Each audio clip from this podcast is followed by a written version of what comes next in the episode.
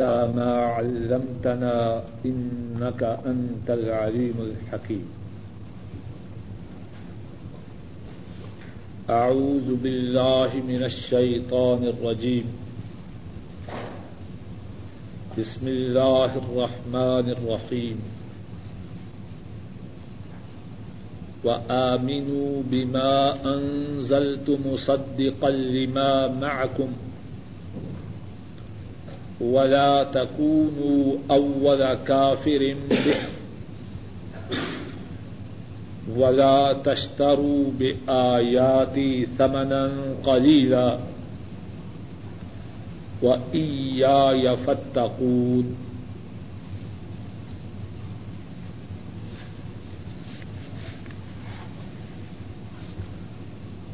اور ایمان لاؤ اس چیز کے ساتھ جو میں نے نازل کی۔ مصدق لما معکم۔ وہ تصدیق کرنے والی ہے۔ اس چیز کی جو تمہارے ساتھ ہے۔ ولا تکونوا اول کافر به۔ اور نہ ہو جاؤ تم اس کے ساتھ پہلے کافر۔ ولا تشترو بے آیاتی سمن قلیلا اور میری آیات کے ساتھ تھوڑا دام نہ خریدو۔ یا فتقون اور مجھ ہی سے ڈر جاؤ۔ گزشتہ درس میں بات یہاں تک پہنچی تھی کہ اللہ مالک الملک بنو اسرائیل سے یہودیوں سے خطاب فرماتے ہیں اور انہیں اس بات کا حکم دیتے ہیں کہ وہ اللہ کی ان نعمتوں کو یاد کریں جو اللہ نے انہیں عطا فرمائی۔ اور وہ اللہ کے ساتھ ان کا جو عہد ہے، اس کو پورا کریں۔ اللہ اپنے اس عہد کو ان سے پورا کریں گے جو اللہ نے ان سے کیا ہے۔ اور یہ بھی فرمایا کہ وہ صرف مجھ ہی سے ڈرے۔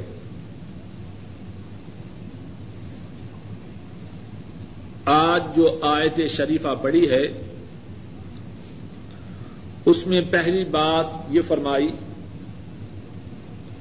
اس کے ساتھ ایمان لاؤ جو میں نے نازل کی۔ وہ کیا ہے؟ قرآن کریم۔ اب سوال یہ ہے، قرآن کریم کے ساتھ ایمان لانا کیا یہ گزشتہ آیت میں شامل ہے کہ نہیں؟ ذرا بات کو توجہ سے سمجھیے۔ وہ اوفو بے عہدی میرے عہد کو پورا کرو۔ اور اس، وہ عہد کیا ہے؟ نمازوں کو قائم کرو۔ زکوٰۃ کو ادا کرو، میرے رسولوں پر ایمان لاؤ، ان کی نصرت و اعانت کرو۔ اللہ کو کرد حسد۔ گزشتہ درس میں یہ بات گزر چکی ہے۔ وہ جو عہد ہے، اس میں یہ بات بھی شامل ہے کہ اللہ کی طرف سے جو کتاب نازل ہو، اللہ کی طرف سے جو رسول آئے اس کے ساتھ ایمان لائے۔ لیکن باوجود اس بات کے کہ یہ آیت، یہ بات پچھلی آیت میں شامل ہے، اس کا دوبارہ ذکر کیا گیا۔ کتنی ہی دفعہ ہم اپنی گفتگو میں، میری طرف توجہ کیجیے۔ کتنی ہی دفعہ ہم اپنی گفتگو میں پہلے عام کسی چیز کا ذکر کرتے ہیں، پھر خاص کسی چیز کا ذکر کرتے ہیں۔ کہتے ہیں جی سارے لوگ آئے۔ عبد الرحمان صاحب بھی آئے۔ سارے لوگ آئے عبد الماجد بھی آئے۔ اب کیا لوگوں میں عبد الماجد یا عبد الرحمان شامل نہیں؟ شامل ہے لیکن پھر کسی خاص کا ذکر کرتے ہیں۔ تنزل الملائکت والروح لیلت القدر میں۔ فرشتے نازل ہوتے ہیں اور روح بھی آتے ہیں۔ روح کون ہے؟ وہ فرشتوں میں ہیں یا فرشتوں سے باہر ہیں؟ پھر ان کا ذکر کیا۔ حافظ علی الصلاوات والصلاة الوسطى نمازوں کی حفاظت کرو اور درمیانی نماز کی۔ اب جو درمیانی نماز ہے وہ نمازوں میں شامل ہے یا نمازوں سے باہر ہے؟ بھائی میری طرف توجہ کیجیے، مگر نہ چھٹی کر لیتے ہیں۔ حافظ الصلاوات والصلاة الوسطى نمازوں کی حفاظت کرو اور درمیانی نماز کی۔ اب درمیانی نماز اس کو تیار ہے۔ اب درمیانی نماز یہ بھی نمازوں میں شامل ہے، لیکن اس کا خاص طور پہ ذکر کیا گیا۔ اس کی اس کی اہمیت، اس کی حیثیت کو وعدے کرنے کے اسی طرح بنو اسرائیل سے جو وعدے لیے گئے، ان سے جو عہد لیا گیا، اس میں کتنی ہی باتیں شامل ہیں۔ اور اجمالی طور پر پہلی آیت میں ان باتوں کا ذکر گزر چکا۔ ہے وہ اوفو بے عہدی اوفے بے عہد کو میرے عہد کو پورا کرو، میں بھی تمہارے عہد کو پورا کروں گا۔ اس عہد میں یہ بھی شامل ہے۔ رسول آئے، نبی آئے، اس پہ کتاب نازل ہو، ان چیزوں پہ ایمان لانا۔ لیکن باوجود اس بات کے پہلے، مجموعی طور پر ذکر گزر جانے کے اس بات کا ذکر خصوصی طور پر کیا۔ بات واضح ہے کہ نہیں؟ وہ آمین بیما انزل تو مصد قلما اور یہ جو قرآن کریم ہے، یہ اس کی تصدیق کرنے والا ہے جو تمہارے پاس ہے۔ اور وہ کیا ہے؟ تورات۔ تورات میں نبی مکرم صلی اللہ علیہ وسلم کے جن اوصاف کا ذکر ہے، قرآن کریم میں موجود ہے۔ تورات میں اللہ کی توحید کا جو بیان ہے، وہ اس قرآن کریم میں موجود ہے۔ مصدقا لما معکم۔ یہ قرآن کریم تمہارے پاس جو کتاب ہے، اس کی تصدیق کرنے والی ہے۔ ولا تکون اولا کافر بے اور تم اس قرآن کریم کے ساتھ پہلے کف کرنے والے نہ بن۔ اب سوال یہ ہے کہ یہ خطاب کن سے ہے؟ بولیے۔ یہود سے۔ یہود کے ساتھ رسول مکرم صلی اللہ علیہ وسلم کی ملاقات۔ کہاں ہوئی؟ مدینہ طیبہ میں۔ مکھی زندگی میں یہود سے پالا نہ پڑا۔ یہود سے واسطہ مدنی زندگی میں جا کے پڑا۔ اب مدنی زندگی میں یہود سے پالا پڑا ہے، اس آیت کا کیا مقصد؟ ولا تکون اولا کاف رب کہ تم اس قرآن کریم کے ساتھ پہلے کافر نہ بنو۔ ان سے پہلے کیا مکہ کے قریش پہلے کافر نہ بن چکے تھے؟ سوال واضح ہے کہ نہیں؟ تو اب پہلے کافر بننے سے کیا مراد؟ مفسرین نے اس کے کتنے ہی معانی بیان کیے ہیں۔ ان میں سے ایک معنی یہ ہے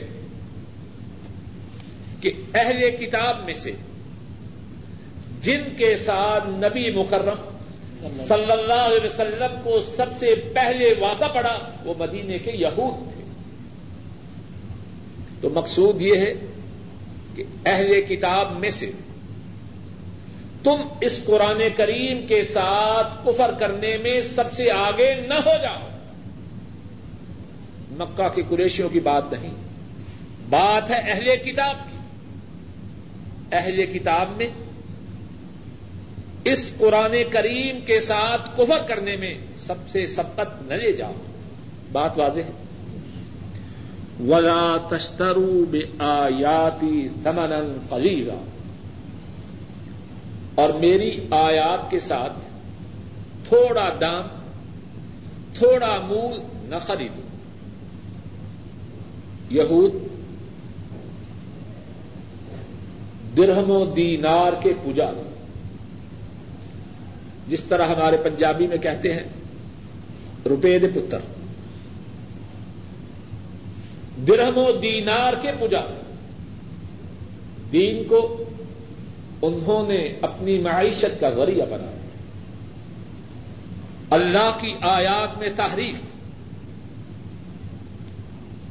روپوں، درہم و دینار کی خاطر جیسی تحریف وہ ہوتی رہے مقصد یہ ہے کہ دنیا مل جائے۔ تو فرمایا، ولا تشترو بے آیاتی تھمن کلیگا یہ دنیا کتنی بھی ہو تھوڑی ہے۔ میری آیات کے مقابلہ میں تھوڑا دام نہ خریدو۔ یہاں ذرا ایک بات کی طرف توجہ کیجیے اگر کوئی شخص آیات میں تحریف، آیات میں تبدیلی، زیادہ دام لے کر کرے تو کیا وہ جائز ہے؟ ذرا بات کو توجہ سے سمجھیے۔ ولا تشترو بے آیاتی سمن قلیلا تھوڑا دام لے کر میری، اور نہ خریدو میری آیات کے ساتھ تھوڑا دام۔ اگر کوئی شخص بہت زیادہ دام لے تو کیا درست ہے؟ اب ذرا دیکھیے، سورہ آل عمران نکالیے۔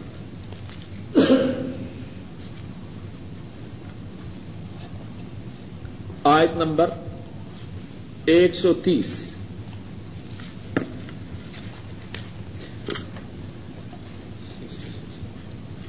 سفا نمبر چھیاسٹھ۔ یا ایوہ الذین آمن لا تأکلوا الربا اضعافا مضاعفا واتقوا اللہ واتقوا اللہ لعلکم تفلحون. اے اہل ایمان دگنا چگنا سود نہ کھاؤ۔ لا تأكل الربا اضعافا مضاعفا. دگنا چگنا، بہت زیادہ بڑھا کر سود نہ کھاؤ۔ واتقوا اللہ لعلکم تفلحون۔ اللہ سے ڈر جاؤ تاکہ تم فلاح پاؤ۔ بخاری صاحب، اب کیا تھوڑا سود کھانا جائز ہے؟ بات سمجھ میں آئی کچھ یا نہیں؟ لا تأكل الربا اضعافا مضاعفا دگنا چگنا سود نہ کھاؤ. بعض جاہل یا دین و اسلام کے دشمن. اس آیت کو لیتے ہیں اور کہتے ہیں جی قرآن کریم میں جو سود حرام ہے وہ مرکب سود حرام سود حرام. جو تھوڑا ہو، وہ جائز ہے. کیونکہ اللہ نے جو روکا ہے وہ ادعاف مدافع سے روکا۔ دگنا چگنا ہو، کبھی سنیے آپ نے یہ بات یا نہیں؟ بولیے، کچھ تو بولیے۔ الحمد للہ اب اگر سنیں تو اس کا جواب بھی ابھی آپ کو ان شاء اللہ بتا دیتا ہوں۔ بعض بد نصیب لوگ کہتے ہیں جی سود جو حرام ہے جب بہت زیادہ ہو، تھوڑا ہو تو جائز۔ اب اگر اس آیت میں یہ مراد ہے تو جو آیت آج ہم نے پڑھی ہے وزا تشترو بے آیاتی سمن قلیلا میری آیات کے ساتھ تھوڑا دام نہ خریدو۔ اگر زیادہ دام ہو تو جائز ہے۔ سود تھوڑا ہے تو جائز ہے۔ یہ مقصد نہیں۔ مقصد یہ ہے۔ پہلی آیت میں مقصد یہ ہے۔ اللہ کی آیات کے مقابلہ میں جو بھی لوگے وہ تھوڑا ہے۔ اور اس آیت میں مقصد یہ ہے کہ عام طور پر اس وقت جب یہ آیت نازی ہوئی، تو جو سود لیتے وہ بہت زیادہ ہوتا۔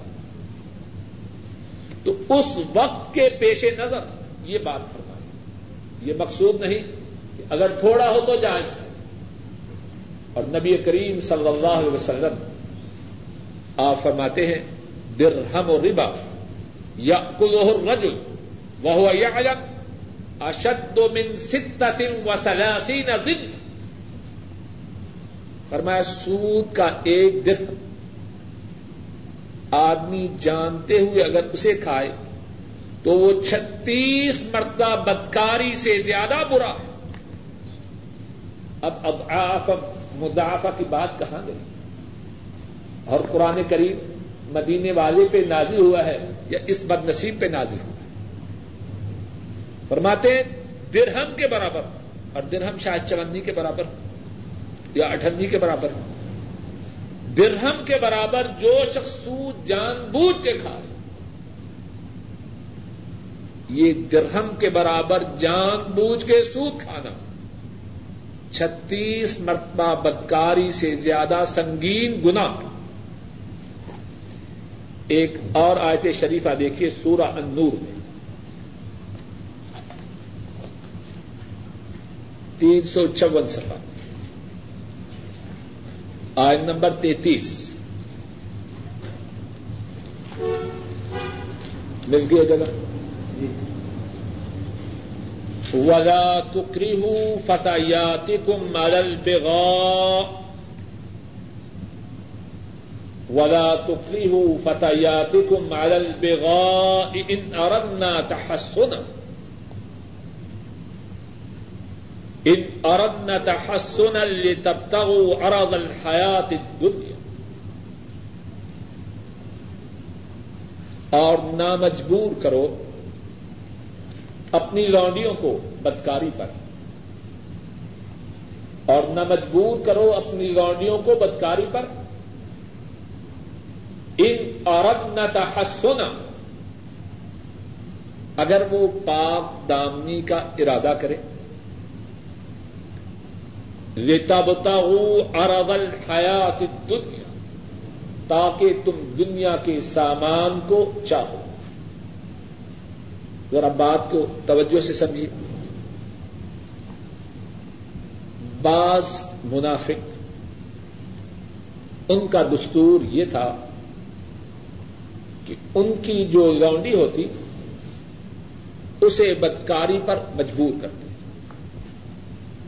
وہ بدکاری کرے اور یہ منافق اس کی کمائی کھائے۔ اللہ نے فرمایا، اپنی لانڈیوں کو بدکاری پہ مجبور نہ کرو تاکہ تم ان کی کمائی کھاؤ۔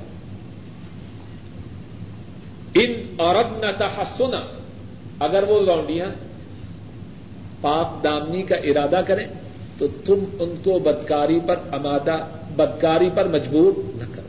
اب ذرا بات سمجھیے۔ اگر وہ لانڈی پاک دامنی کا ارادہ نہ کرتی ہو، تو کیا اس کو بدپکاری پر مجبور کرنا جائز ہے؟ بات کو اچھی طرح سمجھیے۔ لانڈی ہے، برائی نہیں چاہتی۔ آیت شریفہ میں واضح طور پر ہے، اس کو برائی پہ مجبور نہ کرو۔ اب دوسری صورت ہے، لانڈی برائی سے نفرت نہیں کرتی۔ اب کیا مالک کے لیے جائز ہے کہ جس کے ساتھ چاہے، اس کو برائی پر مجبور کرے؟ برائی پر مجبور کرنا حرام ہے۔ خالونڈی پاک دامنی کا ارادہ کرے یا نہ کرے؟ بات واضح ہے کہ نہیں؟ ہر دو صورت میں لونڈی کو برائی کے لیے مجبور کرنا حرام ہے۔ لیکن قرآن کریم کی اس آیت شریفہ میں صرف ایک سورت کا ذکر ہے۔ جب وہ پاک دامنی کا ارادہ کرے، تب اس کو مجبور نہ کرو کیوں ایک سورت کا ذکر ہے؟ کیونکہ اس وقت جو بیماری موجود تھی، وہ یہ تھی۔ اب اس کا مقصد یہ نہیں کہ دوسری صورت میں مجبور کرنا جائز ہے۔ اب پھر واپس آئیے۔ رات کل ربا آفا مدا عام طور پر شرح سود بہت زیادہ تھی۔ اس لیے آیت شریفہ میں اد آف مدا افا فرمایا۔ باقی اگر تھوڑا بھی ہو سود، تب بھی حرام، زیادہ ہو، تب بھی حرام۔ اور اپنے سبق کی طرف آئیے۔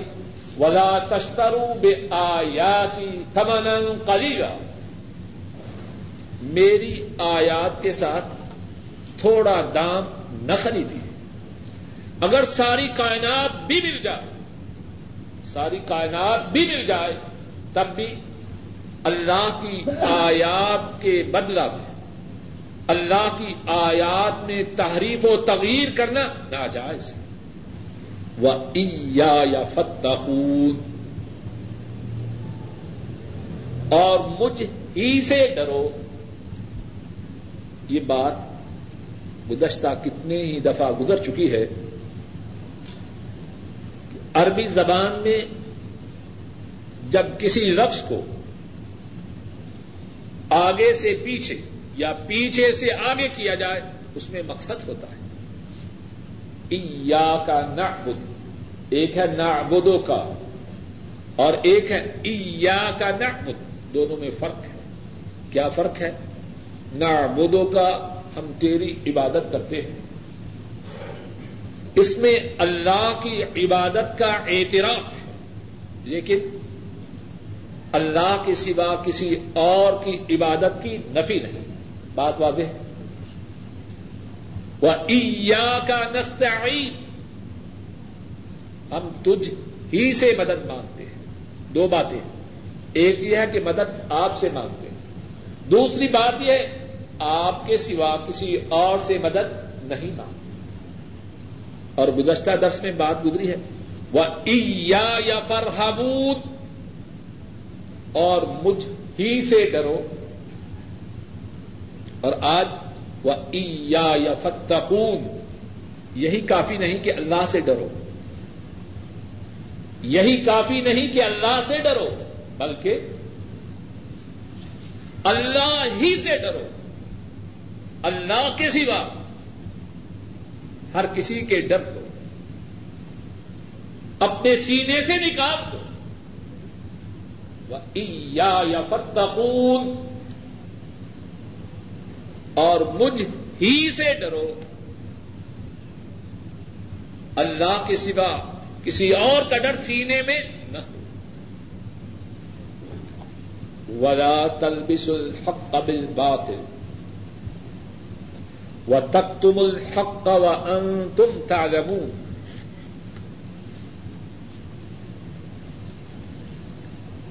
اور نہ خلط ملت کرو اور نہ ملاؤ۔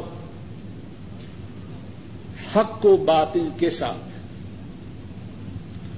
وہ تک تم الحق اور تم حق کو چھپاتے ہو وہ ان تم تالمون اور تم جانتے ہو۔ ولا تلبس الحق اور حق کو خلط ملت نہ کرو بل باطل باطل کے ساتھ۔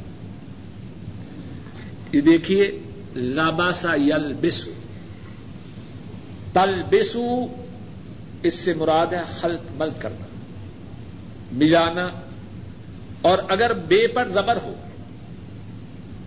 ولا تل بسو تو پھر مانا کیا ہوگا اشرف صاحب؟ پھر مانا ہوگا نہ پہنو۔ اگر تل بسو ہو، تو نہ پہنو۔ ولا تل بسو خلط ملت نہ کرو۔ زیر اور زبر سے کتنا فرق پڑتا ہے؟ عربی میں لابیسا یل بسو لابیسا یل بسو اس سے مرادہ پہننا۔ اور لاباسا یل بسو لاباسا یل یلبسو، اس سے مراد ہے خلط ملت کرنا۔ ولا تلبس الحق بالباطل۔ اے یہود، اے بنو اسرائیل، حق اور باطل کو خلط ملت نہ کرو۔ وہ تک تم الحق اور تم حق کو چھپاتے ہو۔ وہ ان تم تعلمون اور تم جانتے ہو۔ تمہیں اس بات کا علم ہے کہ محمد صلی اللہ علیہ وسلم اللہ کے رسول ہے تمہیں اس بات کا علم ہے کہ قرآن کریم اللہ کی نازل کردہ کتاب ہے۔ تمہیں اس بات کا علم ہے اسلام دین حق اب بات میں خلط ملت کیوں کرتے ہو؟ جاننے کے باوجود حق سے اعراض کرنا، حق سے منہ موڑنا بہت بری بات ہے۔ اگر جاہل حق کو نہ مانے تب بھی بری بات ہے۔ لیکن اگر جاننے والا باوجود جاننے کے حق سے اعراض کرے، حق سے روگردانی کرے، حق سے منہ موڑے، تو انتہائی بری بات ہے وہ عقیم السلاط و آت و عقیم السلاط و آت الزکات ورقعوا الراکعین اور نماز کو قائم کرو اور زکات کو ادا کرو ورقعوا مع الراکعین اور رقو کرنے والوں کے ساتھ رقو کرو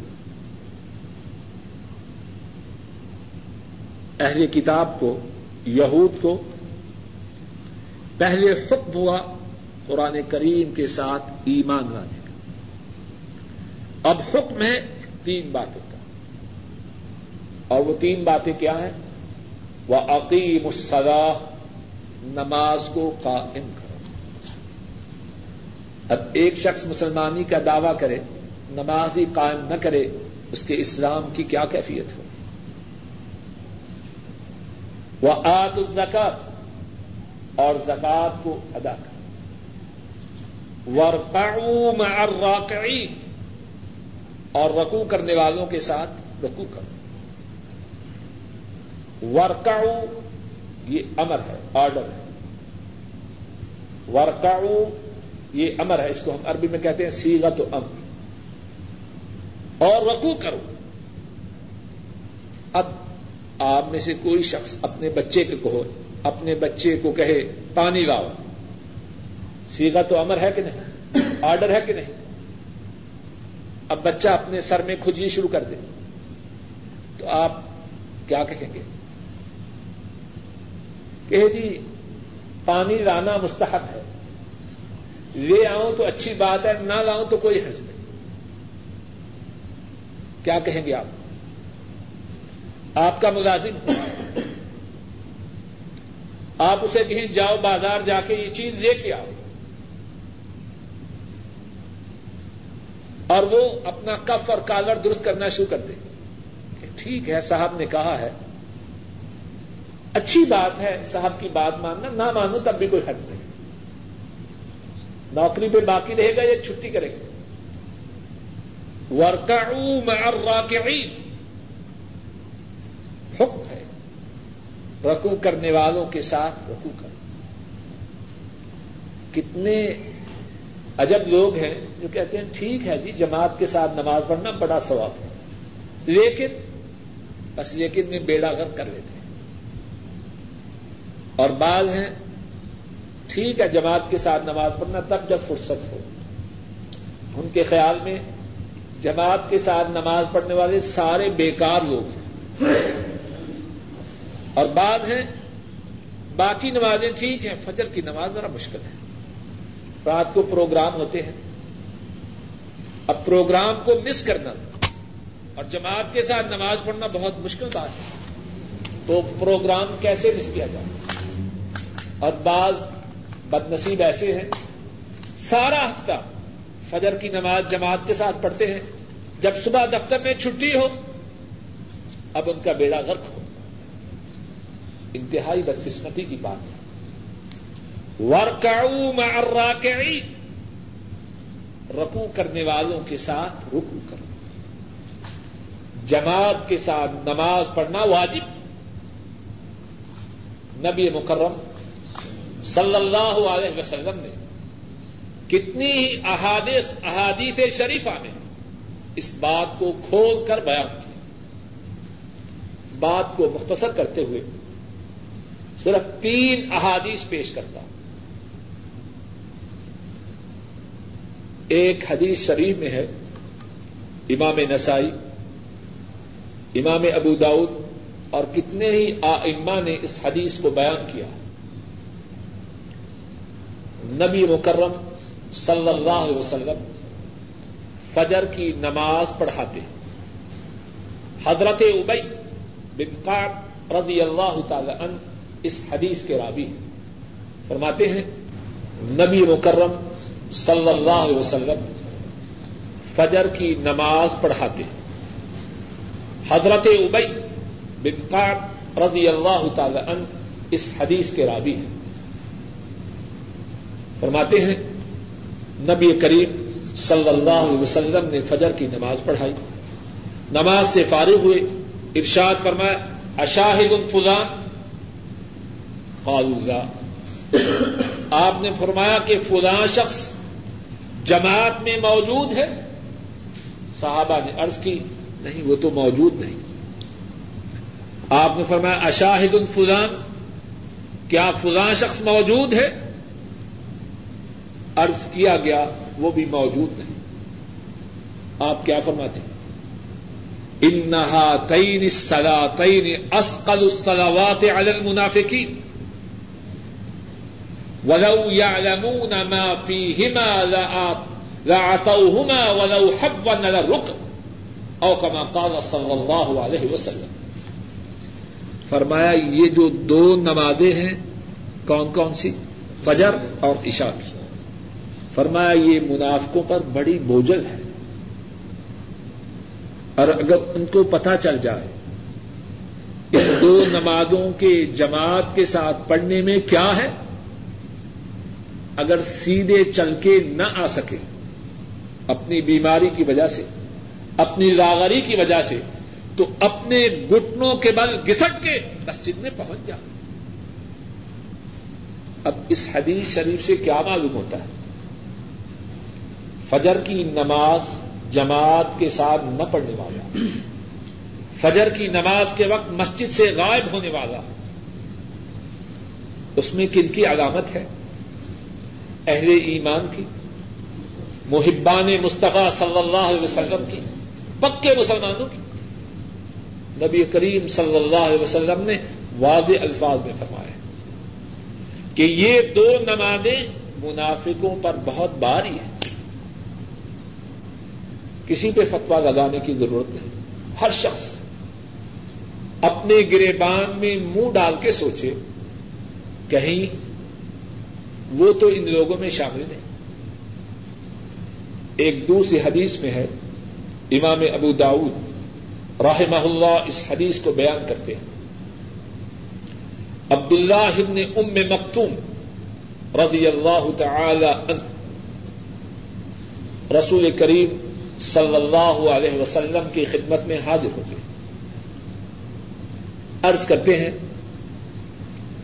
انی دریر البصر شاہ سے ادار ولی قائد لا یلاوبنی الى المسجد. میں آنکھوں سے اندھا ہوں۔ میرا گھر مسجد سے دور ہے۔ اور میرا جو ساتھی ہے، اس میں اور مجھ میں ہمیشہ اتفاق نہیں ہوتا۔ مجھ میں اور اس میں ہمیشہ میل نہیں ہوتا۔ اور ایک دوسری روایت میں یہ بھی ہے ان المدینہ کا کثیرت الحوا میں وسیبا مدینہ میں کیڑے مکوڑے اور درندے بہت ہیں۔ کتنی باتیں ہیں؟ چار۔ کون کون سی؟ آنکھوں سے اندھا گھر مسجد سے دور ہے۔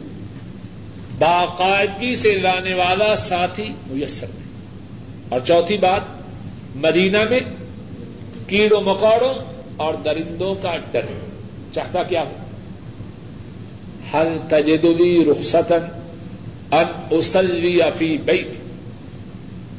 کیا آپ میرے لیے اس بات کی اجازت پاتے ہیں کہ میں فرض نماز گھر میں ادا کر لیا کروں؟ اب ذرا غور کیجیے کس سے سوال ہو رہا ہے۔ کوئی سنگدل شخص ہے؟ ظالم شخص ہے؟ اتنا مہربان، اتنا شفیق، اللہ کی ساری مخلوق میں ان سے زیادہ شفیق و مہربان کوئی سراپ رحمت ہے، مجسمہ شفقت۔ وما ارسلنا کا اللہ رحمت للعالمین کیا فرماتے ہیں؟ فرماتے ہیں حل تسما الندا اذان کی آواز کو سنتے ہو؟ اور بعد روایات میں ہے حل تسما حیا الصلاح؟ حل تسما حیا الصلاح؟ حیا الصلاح کی آواز کو سنتے ہو؟ جواب میں عرض کرتا ہے بگا ہاں اذان کی آواز تو سنتا ہوں۔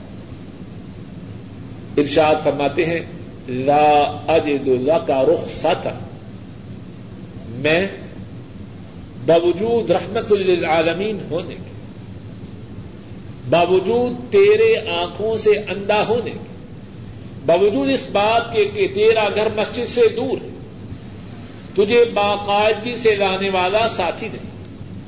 مدینہ میں کیڑوں مکوڑوں اور درندوں کا ڈر ہے۔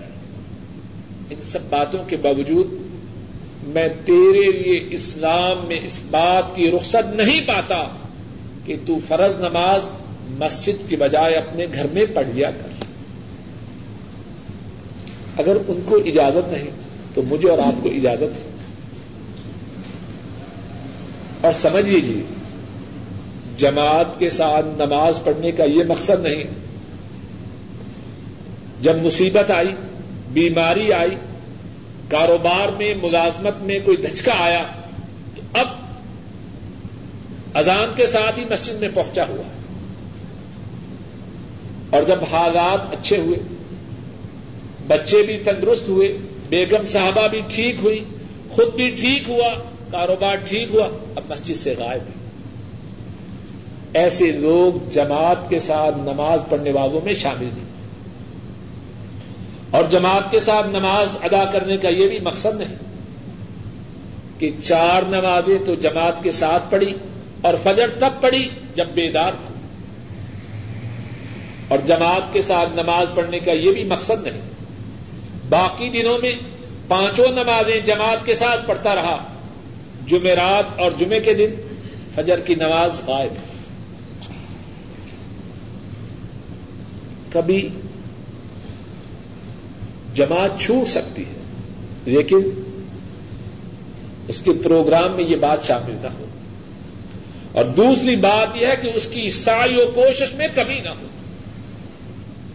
اپنی طرف سے ہمیشہ ساری زندگی، ساری نمازوں کے لیے جماعت کے ساتھ نماز ادا کرنے کی پوری کوشش۔ اور تیسری حدیث اس سلسلے میں کہنا چاہتا ہوں صحیح بخاری میں ہے، حضرت ابو حریر رضی اللہ تعالی عنہ وہ بیان فرماتے ہیں۔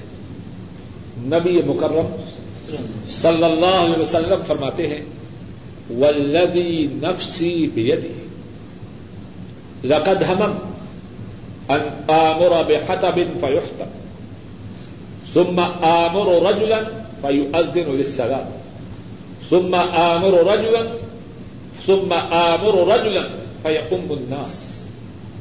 ثم أخالف إلى رجال فأحرق عليهم بيوتهم أو كما قال صلى الله عليه وسلم. فرمایا، اس ذات کی قسم، جس کے ہاتھ میں میری جان ہے. قسم کھا کے فرما رہے اگر قسم کھا کے نہ فرمائے تو کیا آپ کی بات غلط ہے؟ آپ نے ساری زندگی جھوٹ نہیں بولی۔ نبوت سے قبل آپ کا لقب الصادق الامین تھا۔ لیکن قسم کھا کے فرما رہے ہیں، امت کے دل و دماغ میں بات اتر جائے۔ فرمایا، اس کی قسم جس کے ہاتھ میں میری جان ہے۔ لقد حمد لام لام تاکید ہے اور قد بھی تحقیق کے لیے آتا ہے۔ کتنی تاکیدیں ہیں۔ لقد حمد البتہ تحقیق میں نے پختہ ارادہ کیا۔ کس بات کا؟ کہ بہت زیادہ آگ روشن کی جائے۔ اور پھر ایک شخص کو حکم دوں۔ وہ آزان دے۔ ایک شخص کو حکم دوں، وہ لوگوں کو جماعت کروائے۔ اور میں رحمت اللہ عالمین کہاں جاؤں؟ میں ان لوگوں کے گھروں کی طرف جاؤں۔ جو نماز میں شریک ہونے کے لیے مسجد میں نہیں آتے اور ان کے گھروں کو جگا کے راک کر۔ اور ایک دوسری روایت میں ہے، فرمایا، اگر گھروں میں عورتیں اور بچے نہ ہوں، تو میں ایسا ضرور کر دوں۔ اب اس سے کیا معلوم ہوتا ہے؟ جماعت کے ساتھ نماز پڑھنا واجب ہے یا اپنی مرضی پہ منحصر ہے؟ مع الراکعین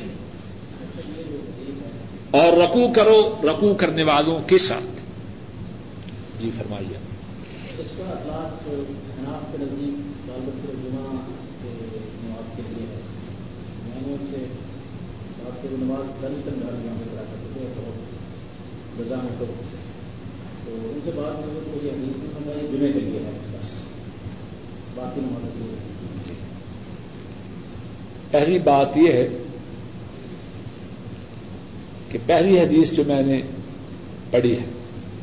حضرت ابئی بن قاب کی، اس میں فجر کی نماز کا واضح ذکر ہے کہ فجر کی نماز میں شریک نہ ہونے والے، ان پہ نفاق کی علامتوں میں سے ایک علامت کے وجود موجود ہونے کا حکم ہے۔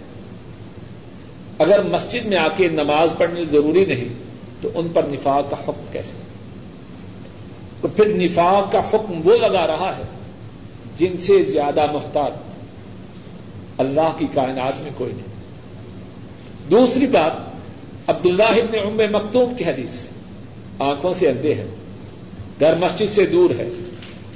مدینہ طیبہ میں درندے اور کیڑے مکوڑے ہیں۔ باقاعدگی سے لانے والا ساتھی نہیں، ان کے لیے اجازت نہیں، تو اس کا کیا مقصد؟ ہے تیسری جو حدیث آخری ہے، اس میں کہاں ہے جمعہ کا ذکر؟ فرمایا، جمعہ اذان کا حکم دو۔ اذان کا حکم دو۔ پھر جماعت کے کروانے کے لیے ایک شخص کو حکم دو۔ کہاں خطبہ کا حکم؟ خطبہ کا کہیں ذکر نہیں۔ ایک اذان کا اور ایک جماعت کروانے کا۔ اگر جمعہ ہوتا تو فرماتے کہ میں حکم دوں کہ وہ خطبہ دے۔ خطبے کا کہیں ذکر نہیں۔ اور پھر اتنے یہاں حدیث ہے صرف ایک حدیث یہی تو نہیں۔ ابھی تین تو میں نے اصل میں اس حدیث کے بارے میں جلانے والے کیونکہ باقی کتنی حدیث ہیں سب کے مقابلے میں یہ زیادہ کبھی حدیث ہے۔ رسول اللہ وسلم کا یہ فرمایا اگر مجھے عورتوں بچوں کا ڈرنا ہو تو اس بھی انہوں نے یہ کہا کہ نہیں یہ غالباً سوال جو ہے وہ امام صاحب کے نزدیک اس کا اخلاق جمعے کے لیے ہے۔ آپ کی بات میں دو باتیں ہیں۔ پہلی بات یہ ہے کہ یہ حدیث سب سے قوی ہے کبھی سے مراد یعنی زیادہ زوردار ہے۔ میں سمجھ گیا۔ اب جو باقی عبداللہ ابن ام مختوم کی حدیث ہے، کیا اس پہ زور کم ہے؟ یعنی مسلمان کے لیے تو اشارہ کافی ہے۔ ماننے والے کے لیے، جس نے ماننا اس کے لیے اشارہ کافی ہے۔ اور جس نے نہیں ماننا سورج نکلا ہوا آپ اس سے کہیں سورج نکلا ہوا ہے۔ اگر وہ نہ ماننا چاہیں، آپ اس کو نہیں منوا سکتے۔ اب عبداللہ ابن ام مکتوم، اس حدیث میں کیا؟ ہے ابئی ابن قاب اس کی حدیث میں کیا؟ ہے اب یہ حدیث جو ہے، اب پھر اپنے اس حدیث کی طرف آتے۔ اس میں جیسے میں نے ارض کیا، کہیں خطبہ کا ذکر ہے، اپنی طرف سے بات ڈالنا، اس میں ذکر ہے اذان کا، اس میں ذکر ہے نماز کا۔ تیسرا تو ذکر ہی نہیں۔ تو جب ایک چیز کا حدیث میں ذکر نہیں، اپنی طرف سے اس میں داخل کرنا، جو داخل کرے اس کو دلیل دینی چاہیے۔ بات بس، اس حدیث میں ذکر ہے دو باتوں۔ ایک شخص کو حکم دو وہ اذان دے۔ ایک شخص کو حکم دو وہ جماعت کروا اب جو شخص اس کے ساتھ تیسری چیز ملائے، مجھے اس بارے میں علم ہے۔ اور مسلمان کی شان یہ ہے کہ جب اس کے سامنے رسول کریم صلی اللہ علیہ وسلم کا وعدے فرمان آ جائے۔ وعدے ہو، صاف ہو، صحیح ہو، اسے چاہیے کہ پھر اس میں چون چران نہ کرے۔ حتیٰ کہ اگر امام صاحب نے یہ کہا بھی ہو، انہوں نے یہ بھی فرمایا ہے، جب صحیح حدیث آ جائے، وہی میرا مذہب ہے۔ تو اس کے لیے چون چرا کی کیا گنجائش؟ اللہ تعالیٰ اپنے فضل و کرم سے مجھے اور آپ سب کو ساری زندگی، ساری نمازیں اہتمام کے ساتھ، جماعت کے ساتھ پڑھنے کی توفیق عطا فرمائے۔ اللہ ہمارے کو اپنے فضل و کرم سے ساری زندگی قرآن کریم کے پڑھنے، پڑھانے، سیکھنے، سکھلانے، عمل کرنے، اس کے بیان کرنے میں صرف کرنے کی توفیق عطا فرمائے۔ آخر دعوانا ان الحمد للہ رب العالمین۔ یہ الگ مسئلہ ہے۔ وہ ایک دلیل یہ بھی دیتے ہیں کہ نہیں پڑھتا ہے کو کیا وہ نماز نہیں ہوگی یا سوال سمجھیں آپ؟ بیٹا بیٹھ جاؤ ابھی۔ دو یہ الگ مسئلہ ہے کہ جو شخص جماعت کے ساتھ نماز نہ پڑھے کیا اس کی نماز ہوتی ہے کہ نہیں ہوتی؟ اس بارے میں بھی علماء کی دو رائے بعض علماء کے نزدیک جو شخص جماعت کے ساتھ نماز نہ پڑھے، جان بوجھ کر ارادہ اس کی نماز ہوتی نہیں۔ اور بعض کے نزدیک اس کی نماز تو ہو جاتی ہے، لیکن جماعت چھوڑنے کی وجہ سے وہ گناگار ہے۔ تو اب اس سے کسی کا یہ استدلال کرنا کہ چونکہ جماعت کے بغیر گناہ کے ساتھ نماز ہو جاتی ہے۔ اس لیے جماعت کے ساتھ نماز پڑھنا ضروری نہیں، یہ بات درست نہیں اول تو یہ بات متفق نہیں۔ بعض علماء آئمہ ایسے ہیں کہ ان کے نزدیک جو شخص جان بوجھ کر جماعت کو چھوڑ دے، اس کی نماز ہی نہیں ہوتی۔ ایک بات تو یہ اور جن کا خیال یہ ہے کہ نماز تو ہو جاتی ہے لیکن وہ گناگار ہوتا ہے۔ اب اس سے یہ استدلال کرنا چونکہ نماز ہو جاتی ہے۔ اس لیے جماعت کے ساتھ نماز پڑھنے ضروری یہ اچھی بات ہے۔ اور کتنا وہ ضرورت مند ہے جو گناگار بھی بنے اور نماز بھی پڑھے اور ارادہ تن ایسا کرے۔ اور مسلمان کا شیوا یہ ہے کہ جب اللہ نے ویسے غور کیجیے آپ کا جو بڑا ہے آپ کو بلائے، آپ اس کے بلانے پہ نہ آئیں اللہ کے لیے کوئی مثال نہیں، لیکن بات کے سمجھانے کے لیے۔ اللہ کا حق ہر انسان پر ان حقوق سے کتنا زیادہ ہے جو کسی بڑے سے بڑے انسان کا کسی انسان پہ ہو سکتا ہے۔ اب باپ اپنے بیٹے کو آواز دے، وہ نہ آئے تو اب کیا رد عمل ہوگا؟ بیٹا کہے یا کوئی دوسرا کہے جی میری مرضی ہے، جاؤں تو اچھا ہے، نہ جاؤں تو کوئی بات نہیں، کوئی مانے نہیں۔ اللہ ان کا جو حق ہے بندوں پر، وہ اس حق سے کتنا زیادہ ہے جو باپ کا بیٹے کے ذمہ ہے، کوئی نسبت ہی نہیں۔ آدمی کس منہ سے یہ بات کہے؟ کہ اللہ کی طرف سے منادی کرنے والا بلا رہا۔ حیا السگا حیا الفلاح اور وہ کہ نہیں میری مرضی ہے، جاؤں، نہ جاؤں۔ اور پھر نہ اس کی مسلمانی میں فرق پڑے، نہ اس کی نماز میں فرق پڑے۔ بات سوچنے کی ہے، ویسے ہی۔ اگر سمجھ سے دور کی بات ہے۔ ہاں اس زمن میں ایک اور بات سمجھ لیجیے کتنے ساتھی ہیں۔ ان شاء اللہ وہ جماعت مس نہیں کرتے، لیکن کبھی ہو جاتی ہے تو گھر میں پڑ لیتے ہیں۔ یہ بات درست ہے۔ اگر جماعت رہ بھی جائے، اول تو پوری کوشش ہے جماعت رہی۔ گا اگر رہ بھی جائے، تب بھی مسجد میں آئے۔ ایک تو یہ ہے مسجد میں چل کے آنا، یہ بذات خود ایک بہت بڑی نیکی اور بہت بڑا سوال ہے۔ بات لمبی ہوتی ہے، مختصر کرتا ہوں۔ مسجد طرف چل کے آنا نماز کے لیے اس میں بڑا سوال ہے۔ دوسری بات یہ ہے، مسجد میں آنے سے این ممکن ہے کوئی اور ساتھی مل جائے۔ یا پہلے جنہوں نے نماز پڑھی ہے انہیں میں سے کوئی اس پہ صدقہ کر دے، اس کے ساتھ نماز پڑھنے۔ تو اس کی جماعت کے ثواب کی صورت بن جائے۔ اور تیسری بات یہ ہے کہ آئندہ کی اسے شاید شرم آ جائے کہ مسجد میں تو جانا ہی ہے۔ تو اب جماعت کو چھوڑنے کا کیا فائدہ؟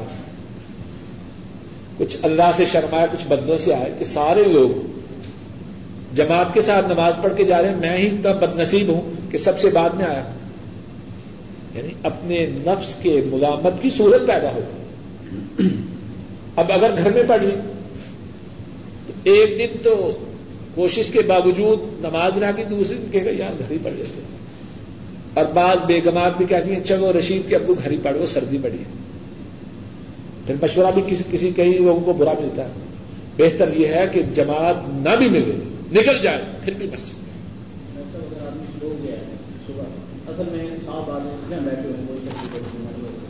آپ کسی کی بات نہ کریں صرف اپنی کریں اپنی کریں۔ پوری نیت کر کے سوئے ہیں تو صبح ان شاء اللہ بعد میں بات کریں۔ لیکن یہ ہے کہ باوجود بات کا الارم بھی لگا ہے نہیں۔ اس کی شرم جو حکم ہے کیا؟ سوال واضح۔ جواب یہ ہے کہ جو شخص سچے دل سے اٹھنے کی نیت کرتا ہے۔ اور اس نیت کے پورا کرنے کے جو اسباب ہیں، ان کو بھی پورا کرتا ہے۔ دو باتیں ہیں۔ انٹینشن اینڈ ایکشن نیت بھی ہے اور اس نیت پر عمل کرنے کے لیے جو اسباب ہیں، ان کو بھی اختیار کرتا ہے۔ پھر اگر اس کی جماعت رہ جائے، تو اللہ سے امید ہے کہ اللہ اسے معاف فرمائے۔ بلکہ جماعت رہ جانے کے باوجود اس کو شاید وہ ثواب بھی ملے جو جماعت کے ساتھ نماز پڑھنے والوں کو ملے۔ ایک حدیث میں ہے۔ نبی کریم صلی اللہ علیہ وسلم فرماتے ہیں ادا اتا عہد کم فراشہ وہ ینوی یقوم من اللیل فغلبت اینا کتب له ما نوى وكان نومه صدقة عليه من ربه او كما قال صلی اللہ علیہ وسلم۔ فرمایا، تم میں سے ایک شخص اپنے بستر پہ آتا ہے۔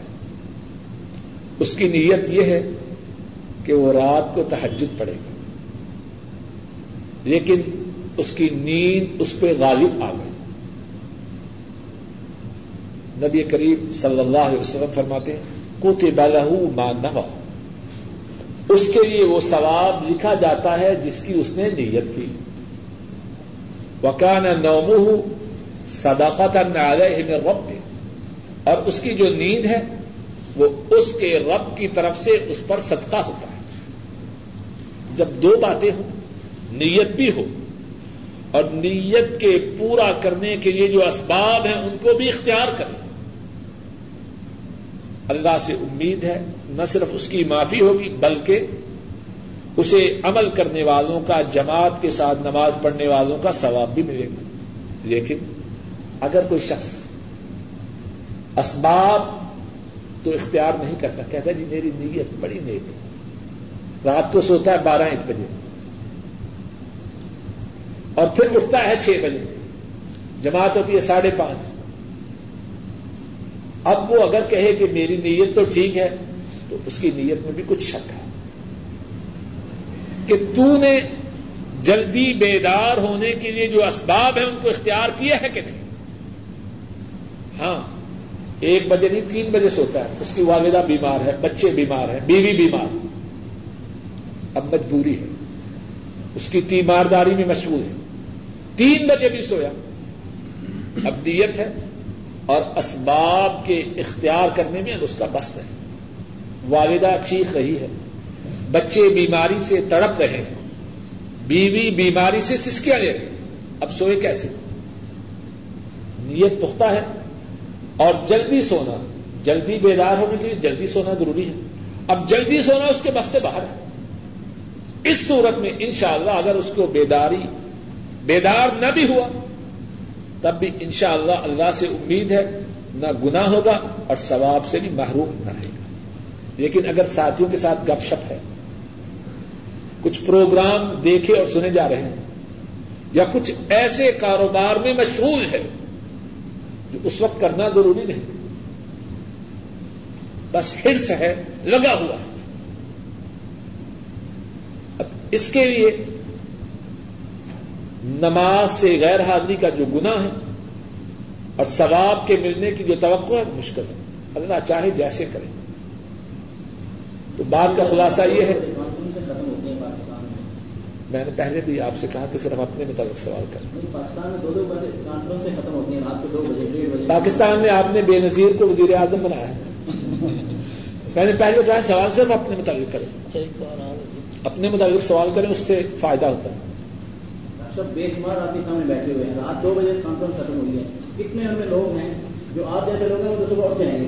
لیکن بیشتر لوگ ہیں جو صبح کی نماز تو ضائع ہو گئی۔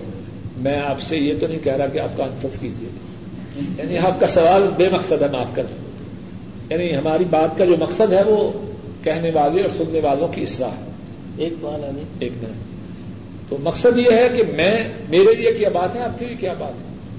جب آپ وہاں پہنچے میں وہاں پہنچوں تو ہمیں چاہیے کہ ایسی بات وہاں کریں جن سے ان لوگوں کا فائدہ لیکن اس وقت تو نہ آپ کا انفرنس کر رہے ہیں نہ میں کر رہا ہوں۔ جی فرمائیے۔ پاکستان میں ایسی مثالیں تو کم ہیں جہاں وقت پہ صحیح میں کچھ نماز پڑھائی جاتی ہے۔ اگر کوئی آدمی ایسے محلے میں رہتا ہے جہاں ایسی مسجد بہت دور ہے، تو وہ اس صورت میں کیا کرے؟ وہ نماز کے لیے اس اس ٹائم کا انتظار کرے یا اپنی نماز پڑھے؟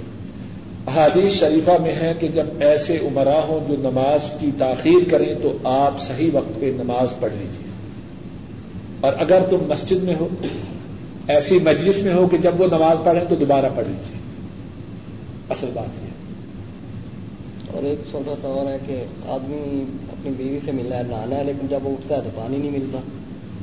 اس صورت میں پھر کیا ہے مجبوری ہوگی۔ پانی نہ ملنے کی صورت یہ ہے۔ ایک تو یہ ہے کہ آدمی گھر میں ہے اس کے گھر میں ٹینکی میں پانی نہیں لیکن مسجد میں پانی ہے۔ تو اس صورت میں تو تیمم نہیں کر سکتا یعنی اگر واقع پانی نہیں ملتا یعنی کسی وقت بالکل محلے میں پانی نہیں تو اس وقت یہ کر سکتا ہے۔ وہ مسجد میں کرنے جا جہاں پانی میسر ہو، حضرت ام بن آس رضی اللہ تعالیٰ ایک لڑائی میں تھے۔ ان کو نہانے کی حاجت ہوئی۔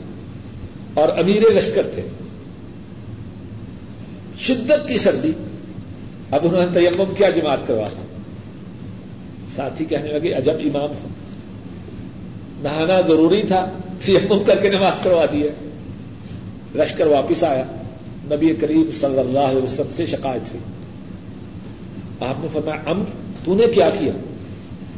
عرض کرنے لگے، اللہ نے فرمایا، اپنی جانوں کو ہلاک نہ کرو۔ اس وقت میرا نہانا ہلاکت تھا۔ آپ مسکرا دیے۔ کہا ٹھیک کیا۔ تو مقصد یہ ہے، اگر بیماری کی شدت ہو، نہانے سے بیماری کے بڑھنے میں اضافے، بیماری میں اضافے کا خدشہ ہو، یا پانی مفقود ہو، یہ نہیں صرف اپنے گھر میں یعنی مل نہ پائے، تو اس وقت آدمی کی کر سکتا ہے۔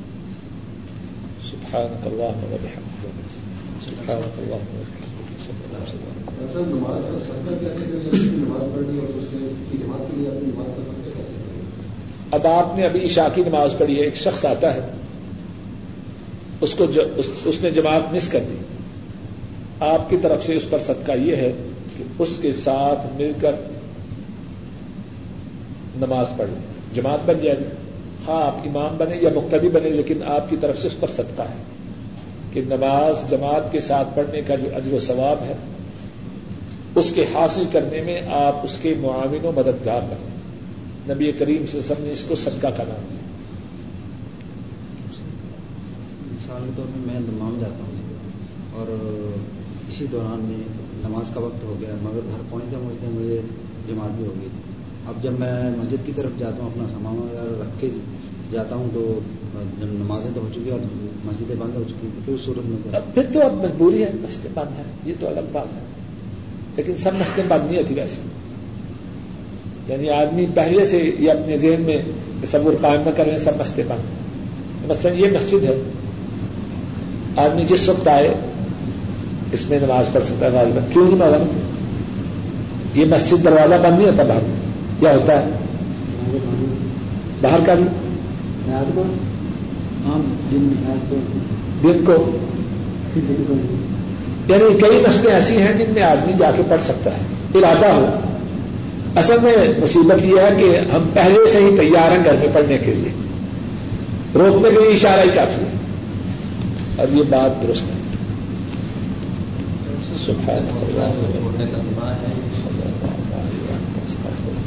پڑھنی چاہیے۔ ہوتا ہے یا نہ چاہیے۔ پڑھنی چاہیے۔ پڑھنی چاہیے کوشش کر کے پڑھنی چاہیے۔ کیا اجر و سوال بہت زیادہ ہے۔ جنت میں گھر بننے کی بشارت ہے۔ میں بہت زیادہ بیمار تھا۔ یہاں تک کہ میرے سے چلا بھی نہیں جا رہا تھا اور بہت تکلیف تھی۔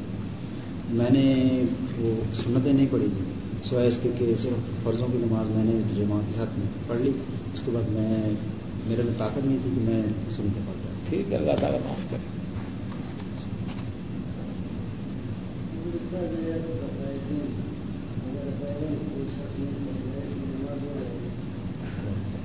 نبی کریم صلی اللہ علیہ وسلم نے رف الیدین کی۔ ایک حدیث میں ہے ابو حمید الساعدی رضی اللہ تعالی عنہ۔ دس صحابہ کے ساتھ موجود تھے۔ ان سے کہنے لگے کہ مجھے تم سب سے زیادہ علم ہے کہ نبی کریم صلی اللہ علیہ وسلم کس طرح نماز پڑھتے ہیں۔